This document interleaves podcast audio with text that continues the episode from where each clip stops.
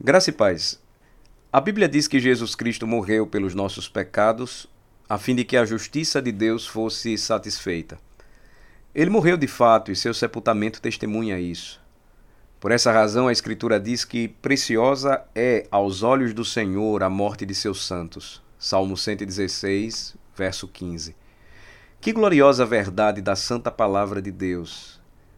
Mas, se Cristo morreu por nossos pecados, por que ainda precisamos morrer? Esta é uma pergunta pertinente. Eu gostaria de responder, pelo menos, usando três argumentos.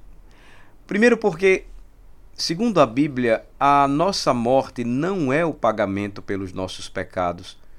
Pois que daria um homem em troca de sua alma? Marcos 8, versículo 37. Pelo contrário, a morte põe fim aos nossos pecados e é a entrada para a vida eterna como disse nosso Senhor Jesus. Em verdade, em verdade vos digo: quem ouve a minha palavra e crê naquele que me enviou, tem a vida eterna, não entra em juízo, mas passou da morte para a vida.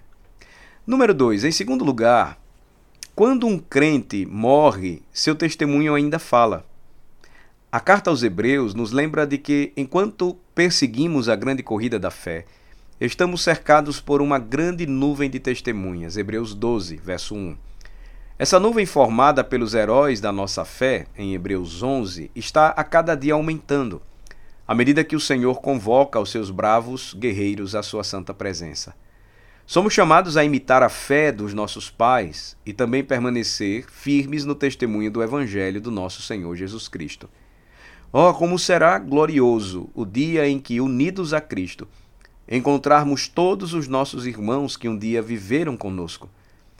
Mas enquanto esse dia não chega, lembremos das palavras do apóstolo Paulo em 1 Coríntios 15, porque assim como todos morrem em Adão, assim também todos serão vivificados em Cristo.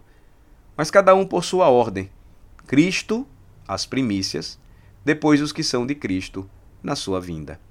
Finalmente, em terceiro lugar, Deus considera valiosa a morte do cristão, porque quando um crente morre, seu destino é certo. Se para o homem o salário do pecado é ter que morrer, o dom gratuito de Deus é a vida eterna em Cristo Jesus. Romanos 6, 23. O Salmo 116 nos ajuda a lembrar que para aqueles que descansam no Senhor, a morte ainda não é o fim, porque Cristo ressuscitou para destruir todos os seus e os nossos inimigos.